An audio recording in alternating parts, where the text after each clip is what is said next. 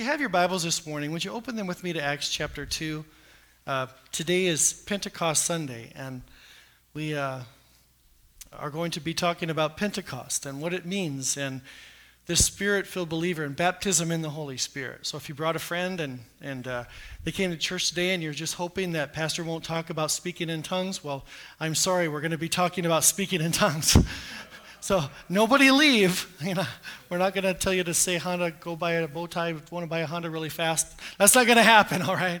Nothing strange. Nobody's going to push you over. Or, but we are going to trust God for his gift. Amen? And it is, it is something that God desires for us to seek his touch from his Holy Spirit. So let's get into his word. Acts chapter 2. Let's read all the way down to verse 11. When the day of Pentecost came, they were all together in one place. Suddenly, a sound like a blowing of a violent wind came in from heaven and filled the whole house where they were sitting. They saw what seemed to be tongues of fire that separated and came to rest on each of them. All of them were filled with the Holy Spirit and began to speak in other tongues as the Spirit enabled them. Now they were staying in Jerusalem God fearing Jews from every nation under heaven. When they heard this, a crowd came together in bewilderment, because each one heard them speaking in his own language. Utterly amazed, they asked, Are not all these men who are speaking Galileans? Then how is it that each of us hears them in his own native language? Parthians, Medes, Elamites, residents of Mesopotamia, Judea and Cappadocia, Pontus and Asia, Perga and Pamphylia, Egypt and the parts of Libya near Cyrene, visitors from Rome, both Jews and converts to Judaism, Cretans and Arabs. We hear them declaring the wonders of God in our own tongues. Today is Pentecost Sunday, and it's significant in meaning, maybe more than we realize. The simple definition of what Pentecost is a Pentecost means 50 or 50 days. It's the 50th day after Passover. And so Pentecost in the Old Testament was called the Feast of Weeks as well. Pentecost is a celebration of the harvest. It's um, significant. Uh, the, the Bible tells us in Exodus to celebrate the feast of harvest with the first fruits of, crop, of our crops. Um, so there were seven weeks of harvest to Pentecost. Then the day after that, or Passover, from Passover, and the day after that was considered Pentecost. So 49 plus 1, 50. This was a celebration that God commanded them to do, to celebrate the ingathering. And so Pentecost came after the observance of Passover, but it came before the Feast of Tabernacles. And these three Passover, Pentecost, and Tabernacles were the major three feasts that the, God commanded that, for Israel to observe. And of course, we know Passover is a celebration of God's deliverance out of the land of Egypt and his hand over them and keeping them. The Feast of Tabernacles was in late September, uh, early October on our calendar, an eight day celebration where they lived in tabernacles, and it's a celebration of God's providing and caring for them in the wilderness. And as we saw in the last couple weeks from Hebrews and Colossians, these things aren't uh, things necessarily that we uh, participate in or celebrate necessarily anymore. It's not bad to celebrate them, but they are just typical of Jesus. They, they represent types of Jesus. They are an illustration of who Jesus is and what he became and who he was. Um, the Passover, of course, the, the sacrificial lamb was shed and the blood was applied to the doorpost. The blood of Jesus was shed. The Feast of Pentecost, the coming of the Holy Spirit, the Feast of Provision, which we're going to be talking about today, the tabernacle, that God is our provider. And all of these things have a typology, if you will, or a, or a significance about Jesus. Pentecost was celebrated by eating the first fruits of their ingathering. It was a big feast. They ate till their stomachs were full. That is what Pentecost was. They, they, they did that. Isaiah 44 3 gives a prophecy about Pentecost, and I will pour water on the thirsty land and streams on the dry ground. I will pour my spirit on your offspring and my blessing on your descendants. So, as they're celebrating the Feast of Pentecost, Jesus tells them to go wait, and they're in this upper room together, as we read. And it's the significance of Pentecost and the fullness of it. And, and the feast of Pentecost is so typified in the outpouring of the Holy Spirit. God's Holy Spirit is poured out on this place, just as Isaiah prophesies here. And they were in this place together. And there's some things that they did. And I want to just kind of dissect that. We got three parts today. We're going to talk about what they did, its significance. We're going to talk about what God did and his significance in that. And then we're going to be talking about the participation that they had in that. So, first of all, what did they do together? They were in the upper room together and they were praying together. You heard Pete talk about it this morning. That praying has a lot of benefits, especially praying together. Number one, praying together invites the presence and the power of the Holy Spirit. You know, in Second Chronicles uh, chapter 6 and 7, we see Solomon dedicating the temple. The Bible said when the whole assembly of Israel was standing there, Solomon praised this prayer, this dictatorial prayer, that, that God uh, receive this offering. May your ears be open and attend to our prayers that are offered in this place. Lord, we desire for you to hear um, our voice today. We, we love you. We, we want uh, your presence more than anything. And the Bible tells us in chapter 6 there, later on, that the presence of God entered that place in dynamic power and because they were praying together. And we say we see the same thing on Pentecost. They were in this upper room. They were praying together. They were all in one place. 120, the Bible says about 120 gathered in a room. And as they were praying, God does something powerful. He does something miraculous. He does something that they, they already believe in Him. They are already saved. They already trust Him. It was something, the first step that they already took. They were going to heaven, but Jesus told them, I have something more for you. Praying together is also increases the faith of the congregation to believe God for the miraculous. In Matthew chapter 17 and Mark chapter 9, it tells a story about the uh, boy being brought to Jesus, and the, the parents said, You know, Jesus, the disciples, your disciples couldn't cast the devil out of this kid. And, and Jesus prays this simple prayer, and, and, and the devil leaves, the, the demonic leaves him. And, and so they, they come to, to Jesus, the disciples later, and say, Why couldn't we do this? And what does he say? Because you lack faith. Your faith wasn't built up enough. How did he say? Because it comes by prayer and fasting. Your desire to do this was great. And this was interesting because it came after he had sent them out two by two, and they come back celebrating, Lord, even the demons obey us. They're already so, but Jesus said there's something more. And what happens is that, that God desires for people to pray together, to pray and seek God together as a congregation, as a unit. It's easy on Sunday mornings when we come together. There's somebody preaching, there's songs being sung, there's something happening. People come for that, but when you call a prayer meeting, it's a little bit more difficult to get people to come out. And I think part of the reason is that maybe we don't understand the significance and power when we pray together. When we pray together, something great happens. I often encourage people when you're praying for someone, as we gathered here at the front at the altars or, or some other thing, God, you know, I encourage you to pray out loud. Because when people hear you pray, what does it do? It encourages their faith. When you hear somebody else pray, it also teaches you how to pray, right? You hadn't thought of that thing before. Thirdly, praying together moves people from seeking their own purposes to God's purposes. When you're in your prayer closet or you're praying on your own, oftentimes, God, you know, have mercy on me, O God, according to your unfailing love, according to your great compassion, blot out my transgression. Crying out to God, maybe. God, I need provision for this. I need healing for this relationship. I need, I need this or that. But when we're praying together, something dynamic happens. Sure, we might pray for ourselves, but we hear others praying and we hear, we hear their needs and we begin to pray for each other and we begin to be interested in what something else what is happening in somebody else's life and, and by praying together we're encouraged to participate in their life we're encouraged to, to pray for them. So God desires us to move into that situation. Most people, we, we pray, we pray, Lord, fix my own situation. God, you know, that ornery neighbor, you know, get rid of them. Call bears out from the wild wilderness and devour them, do something. but when we pray together, we're interested in our friend's neighbor. We're interested in our friend's needs. We're interested in, in Jesse's needs and, and Pandora's needs and Mike's needs. We're, we're interested in that. And so we begin to pray together, and it develops a move away from the selfish or just our purposes to God's purposes, to the people's purposes. And fourthly, of course, unity. The scripture says they were together in one accord. And again, it doesn't mean one Honda, it means they were in one accord. They were in one unified purpose, they had one goal, and that goal was to seek God. Jesus said, Go and wait for the promise of the Father. And what did they do? They went together and they waited for the promise of the Father. I can imagine in this room today, just shy of 200 chairs, as we're all gathered here, and, and all of you are here, and you're, as we seek God together, if we were to ask God, Lord, pour out your Holy Spirit, have your way in me, if we were all that desirous and had that, that unction, that passion in our lives, that God would do it. Because the Bible says God will answer his answer prayer, a prayer offered in faith, if we believe that he will do that.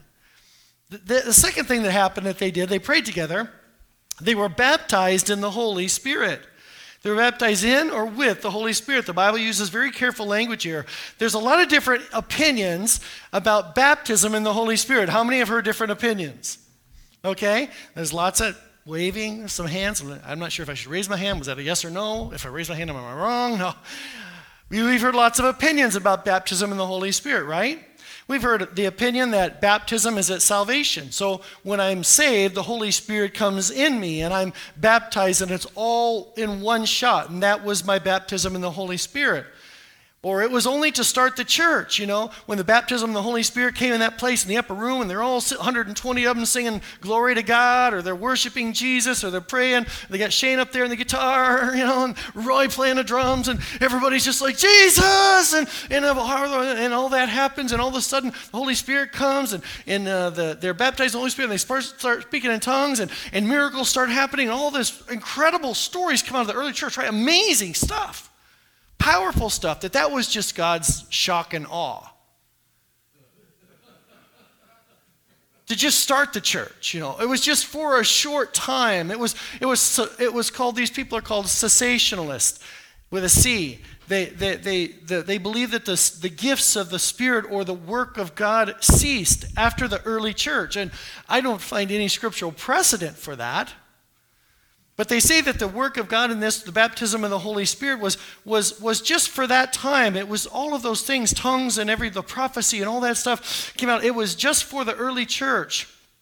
Others believe that you are not saved unless you speak with tongues.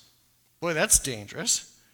Look at the scripture and, and then you, we can make up our own mind. So let's do that. That's really important. This is something for us to seek God for. It's His gift. Let's look Luke 24 49, Jesus said this. These are his words I am going to send you what my Father has promised, but stay in the city until you have been clothed with power from on high. Who said this? Jesus said this. Was he talking to people that were unsaved? No. Point number one Acts 1 4. On one occasion, while he was eating with them, he gave them this command Do not leave Jerusalem, but wait for the gift my father promised, which you have heard me speak about. Who's speaking? Jesus. And he is telling them, I want you to go and wait for the promise of, the, that, of my father. I want you to wait. They were already saved. The disciples were already believing in Jesus, right? They had already accepted Jesus. They were going to heaven. They, I, I want us to take time to erase some confusion that many uh, have concerning baptism in the Holy Spirit. It's confusing in the meaning of the baptisms. And, and I've, I think we've done this illustration before a little bit, but I want to rehearse at least one part of it. The Bible tells us, number one, that we are baptized in the into Jesus by the Holy Spirit. The Holy, well, another way to, I think it might be on your outline this way. The Holy Spirit baptizes us in Jesus. Take a look at this scripture with me. The Bible says in Matthew, or is it there? 1 Corinthians, sorry, I'm on the next one already. By one Spirit you were baptized into one body. I don't think there's any theologian or grammatical person on earth who could misinterpret what it's saying here. By one Spirit, we were baptized into one body. That body being the body of Christ. So the Holy Spirit baptizes us into Jesus. In fact, let's write it that way Holy Spirit baptizes us, P, us in Jesus. Number two, disciples baptize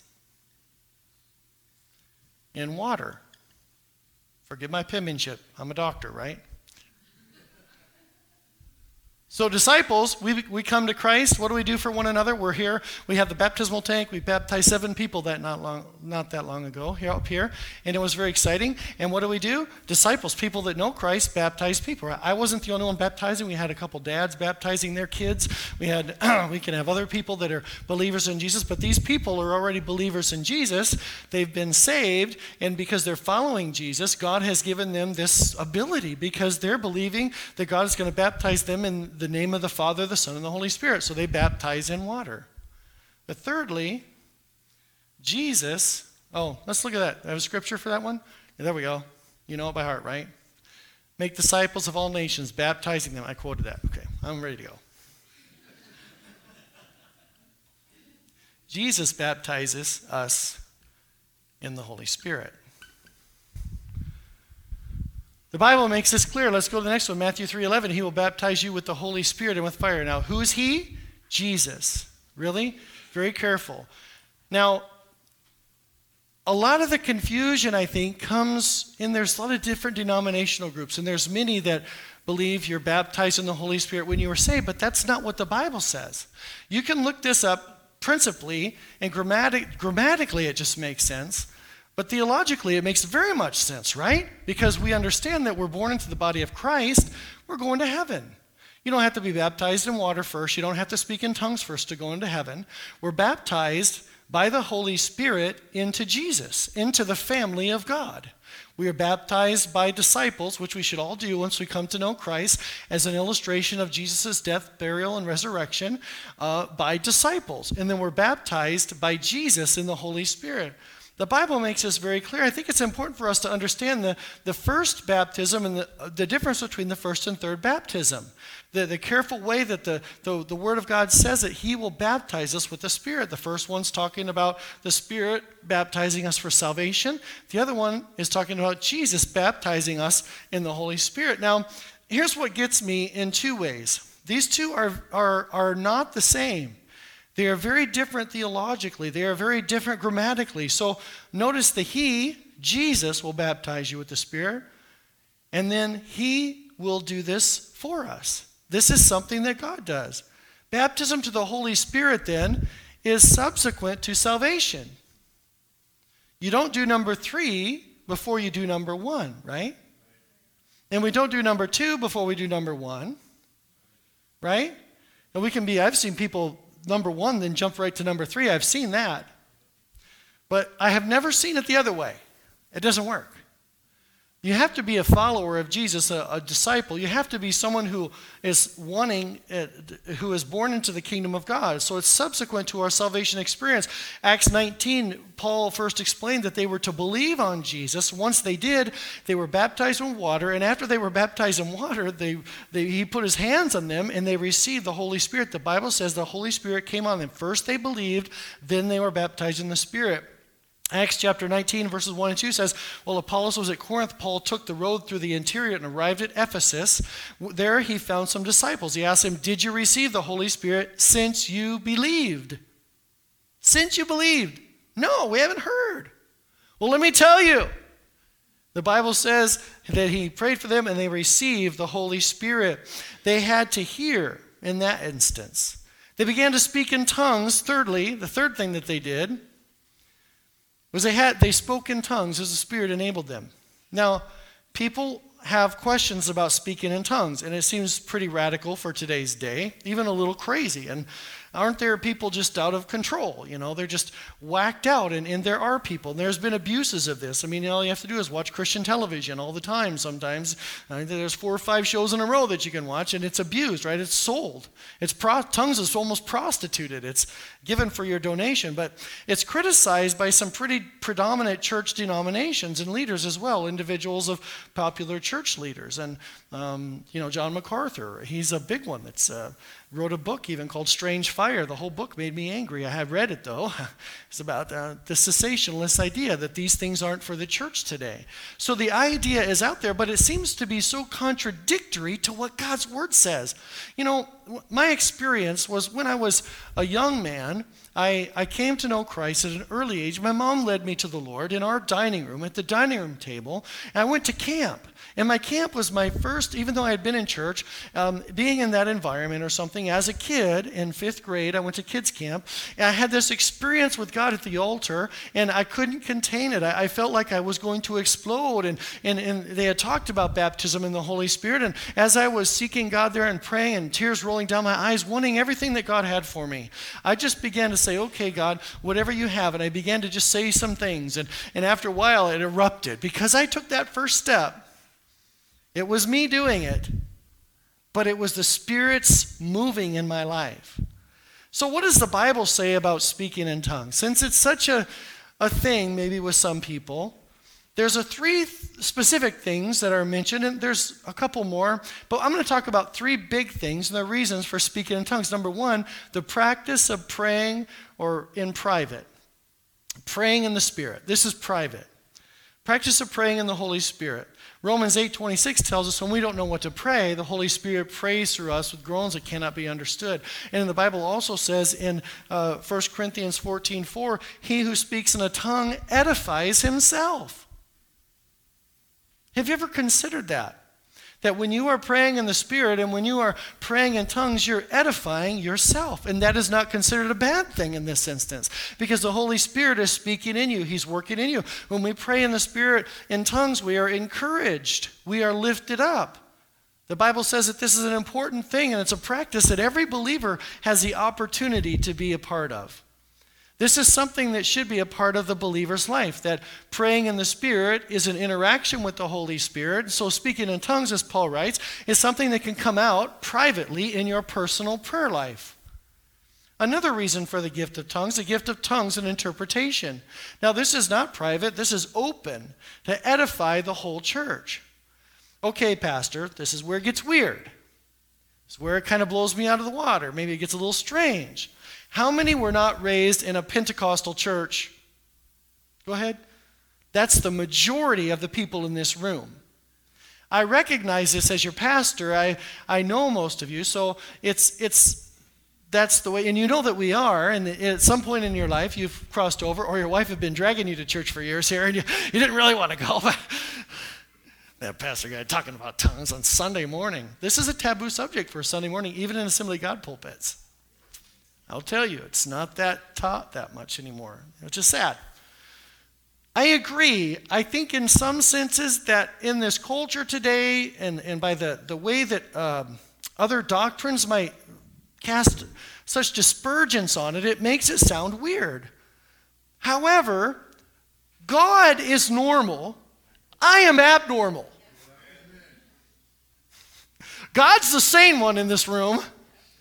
The rest of you are crazy just like me. We're wayward, we're far from God, we walk from God, we doubt, we fear, we have all these things that encroach in our life, and yet God is still God, and He still says the same thing. His word never fails, His word never changes. And I agree that it's been abused in the church. Uh, there may have been some that you have seen on television or whatever, and heard people say that this is my gift and I want to exercise, or this, that's your gift, and this is my gift, and I have to do this, or and, and that it's been abused, where, where people are, are led and they're given words to say and all these kinds of things, right? But that is not the purpose. Of the three purposes that, that, that the scripture gives us for tongues, this one right here is the most interesting because it involves the whole group. It's open. I mean, the first one is personal, right? It's for personal prayer. Paul writes it very clearly that he who prays in a tongue edifies himself. And he says, I'd rather speak, you know, a, a, thousand words in a regular tongue that people could understand than, than something nobody understands.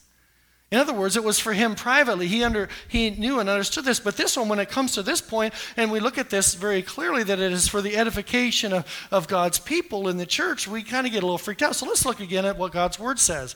1 Corinthians chapter 14, verses 13 through 17, it says this Therefore, let no one who speaks in a tongue pray that he may interpret. Let him who speaks in a tongue, excuse me.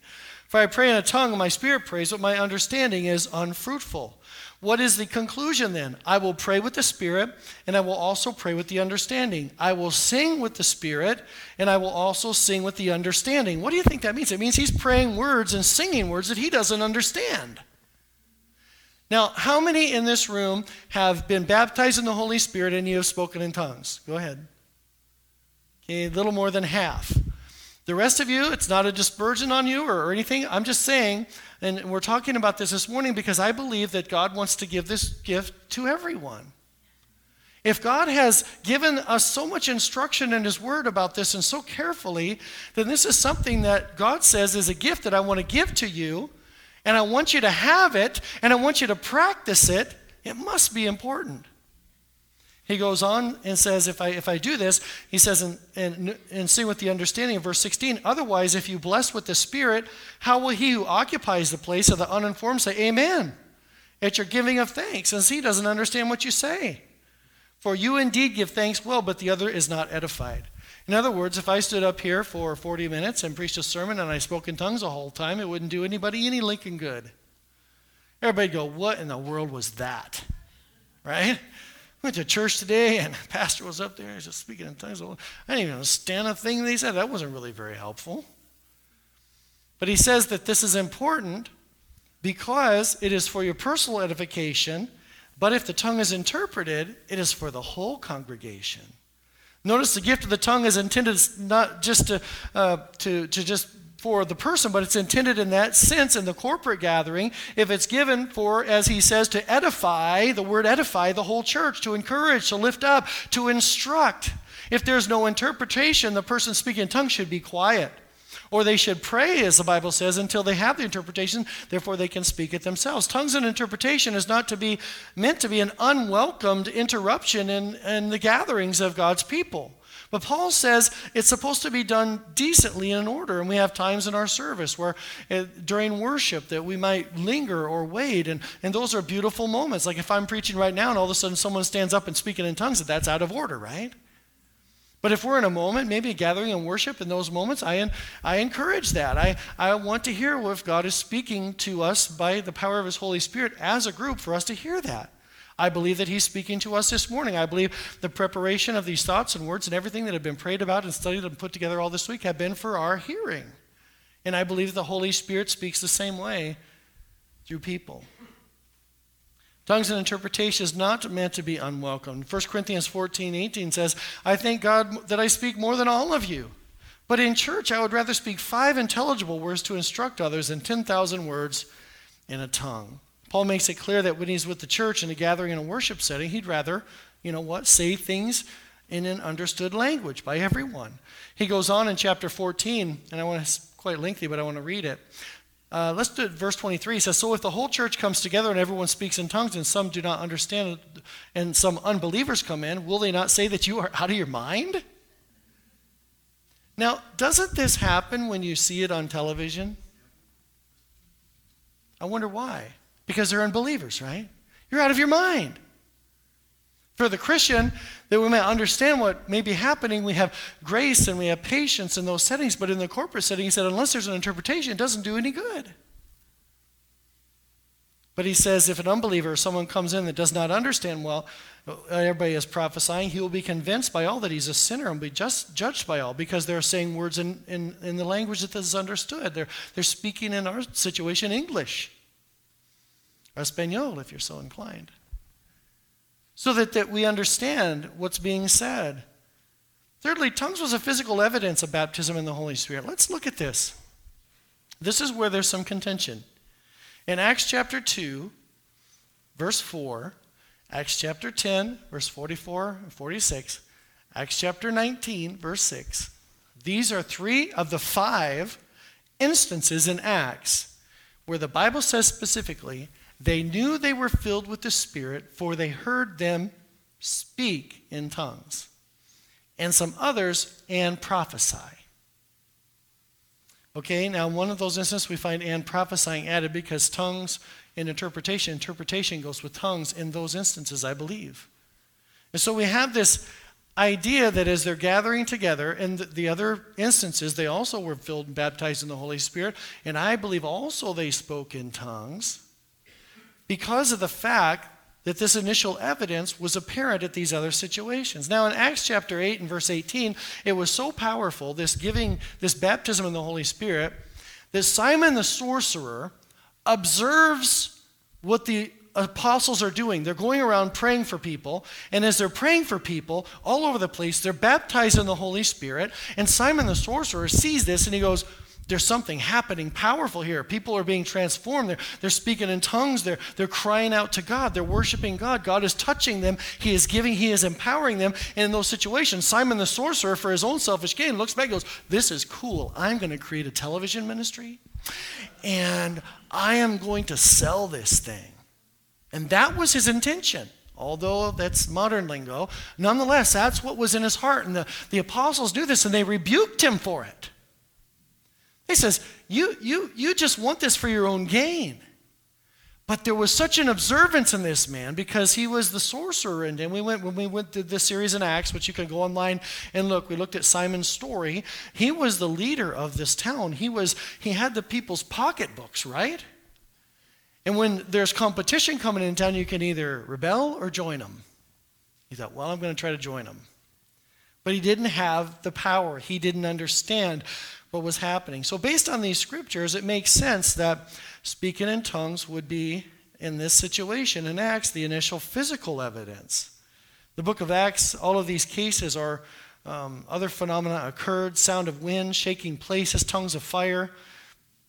There's nothing in Scripture that goes on that all of these other things continued, but tongues remained. So let's ask some common questions as a critic. Paul says, Do all speak in tongues? He is saying a rhetorical question. Doesn't that imply that it's not for everyone? Well, if we turn to 1 Corinthians 12 and 14 and read them carefully, we would see that Paul makes a distinction between the gift of the Spirit in a gathering like this, speaking in tongues and interpretation, than he does with one's personal experience with tongues.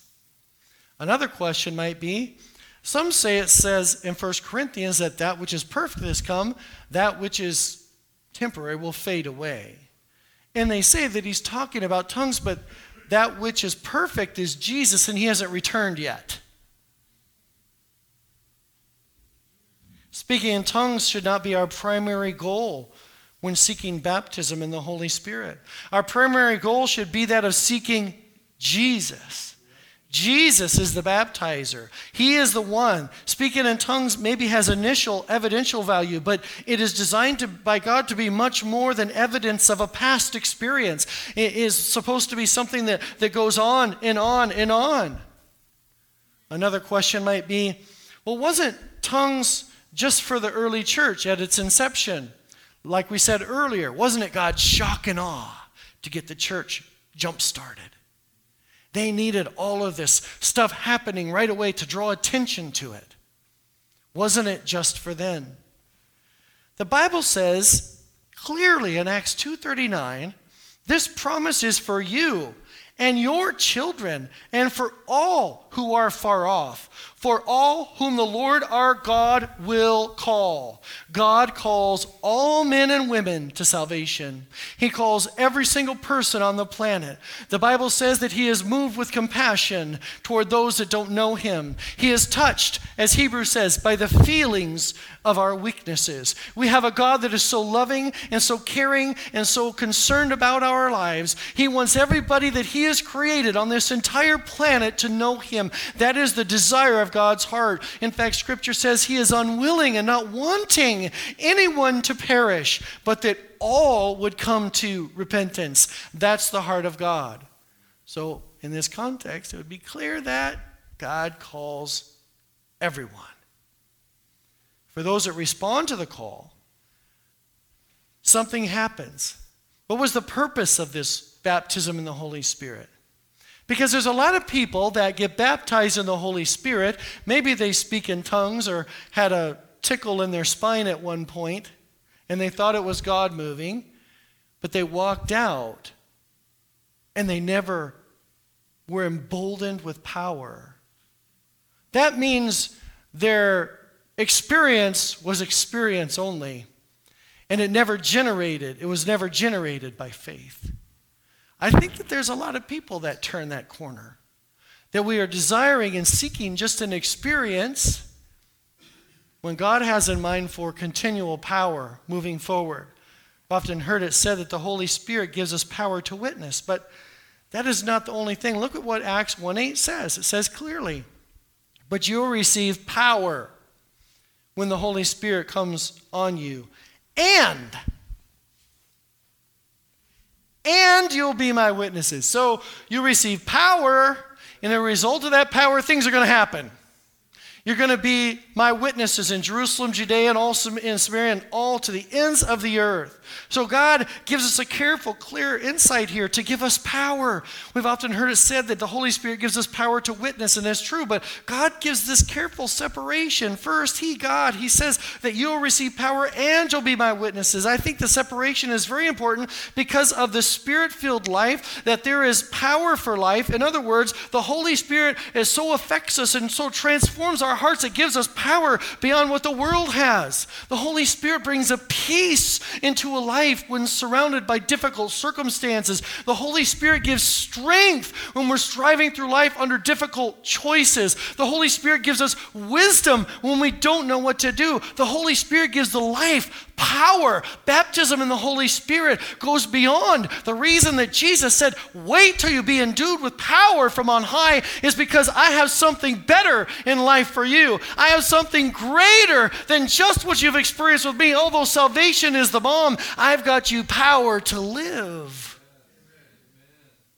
The Holy Spirit's power in our life is meant to be there to sustain us, to give us strength, to, to not just be an experience and then go on. There. Oh, yeah, I spoke in tongues. That must be it. I, I said ha ba ba ba ba ba a couple times. Go buy a boat, I want to buy a Honda. Say it really fast with me, and we'll be baptized. And no, I didn't do it. I wasn't here for just the experience. I was here seeking Jesus, and He filled me with His power. No one is going to tell us to do these things or repeat after me. What we do, need to know is to realize that we need to be filled with God's Spirit.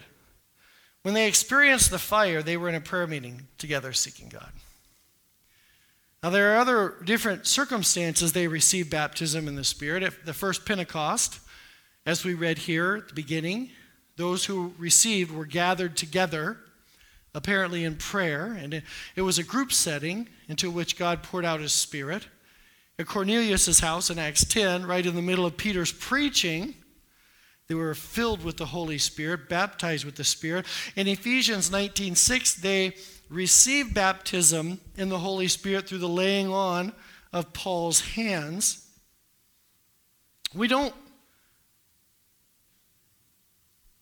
want to oversimplify this process. I think sometimes we might.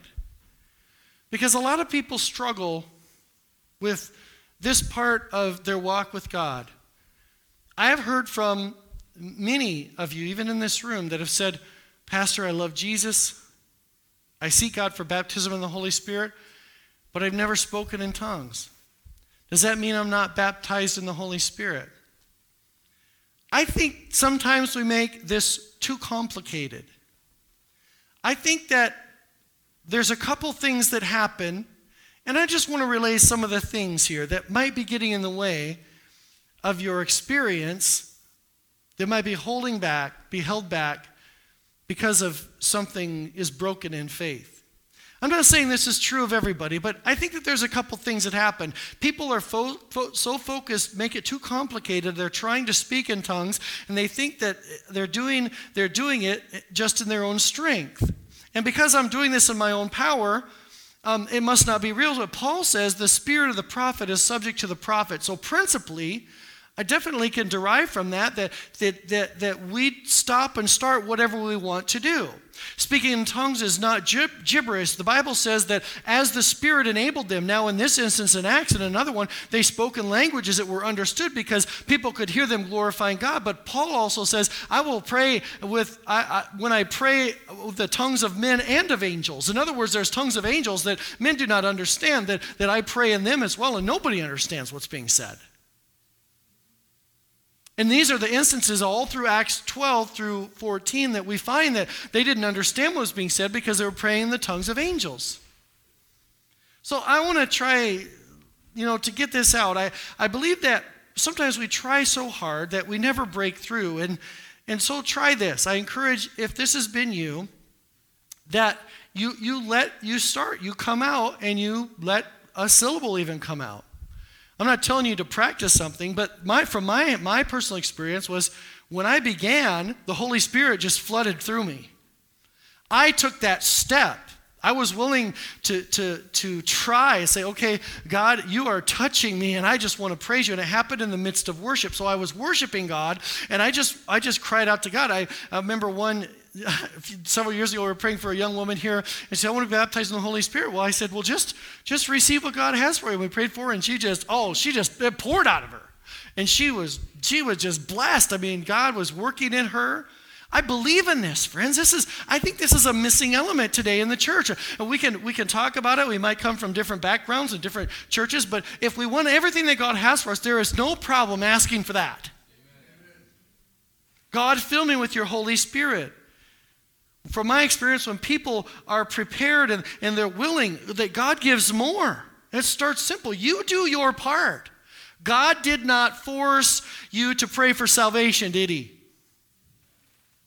Come on, you know where this is going, right? He didn't force you to repent and say, Jesus, come into my life. I, I need your forgiveness. I need your grace. God, nobody forced you to do that. Nobody held your head under the water when you were baptized. Come, repent, sinner. Yes, this is what I want. Does God force you to respond to conviction about sin or anything in His Word? No. Did He force you to get saved? No. You felt the conviction of a spirit, you, you sensed the direction that He's pulling you in life, and you just simply said, Yes, Lord. This is just like that.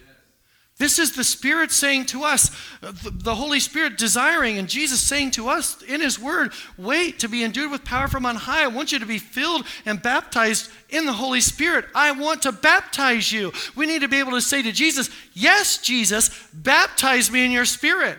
Yes, Jesus, I came to salvation. Yes, Lord, I, I came to know you because I felt the conviction and weight of my sin. I came to know you because the burdens of life were so vast and so great. I didn't know what to do, I didn't know where to turn. But you, Lord Jesus, were the one that pulled me out of the mire. You pulled me from my ways. You pulled me from that addiction, from that sexual sin. You pulled me out of the lust from my heart or the greediness of my hands. God, you pulled me from all that mess and that muck and the mire and the lies and all the grief and all the heartache. You saved me, Lord. I praise you for that. I'm going to follow your example. I'm going to love you, Lord. I'm going to follow your example. I'm going to let disciples baptize me. They're going to dunk me under the water, a representation of being dead and coming alive, going in dry, coming out wet, and feeling that I have engaged something with you about you that you also did. And now, Jesus, because you went away and said, I want you to wait to be endued with power, I don't know why anyone in their right mind would not say, Yes, me too, Lord. I think that's number one. We make it too complicated. I think another thing is that we don't hear it practiced, we don't hear it taught, we don't hear it preached about. We preach about other problems in life. And Sunday morning we come and we have three points in a poem. And we, wasn't that encouraging? Or wasn't that nice? Or, oh, that, that, that was sure encouraging. I've heard it on the way out the door and I appreciate the compliments. Pastor, that was so, oh, that was just great. I just was so encouraged today. And that's all part of it. But then that part comes where God says, I want you baptized in the Holy Spirit. And I think that we come to that point in the crossing the road and we go, no way. I'm not going to that tongue thing. That's weird. You know, I, um, it's a, a Jack Hayford years ago. I, I've given this illustration before, but it's so funny because he's so right. He says, People come to God, he say, God, fill me up with your spirit. So God fills them up to their knees, and they say, Oh, God, that feels good. God, fill me more and more. After God fills them up to their, to their waist, God, fill me more. God fills them up to here. God, fill me more. God fills. Then they say, God, stop. I don't want to start to go gurgle, gurgle like those Pentecostals do.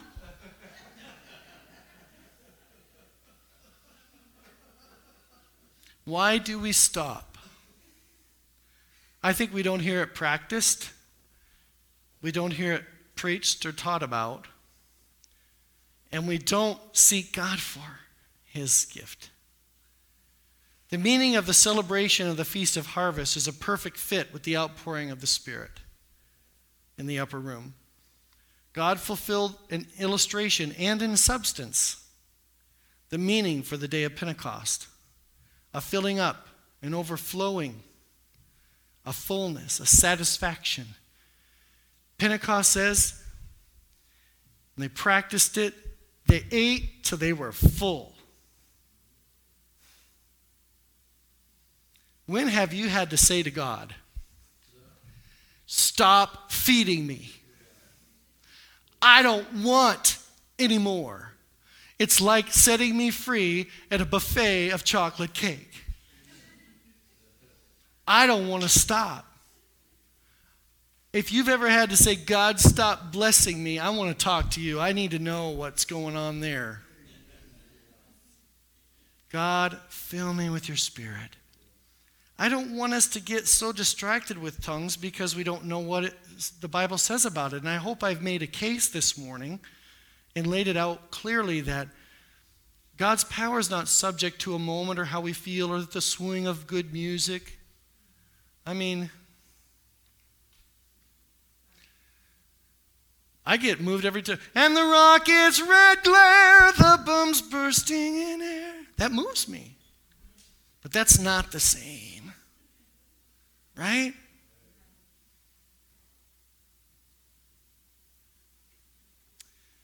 A filling up, an overflowing, a fullness, and a satisfaction. God's great purpose in baptism in the Holy Spirit is to fill you with His power.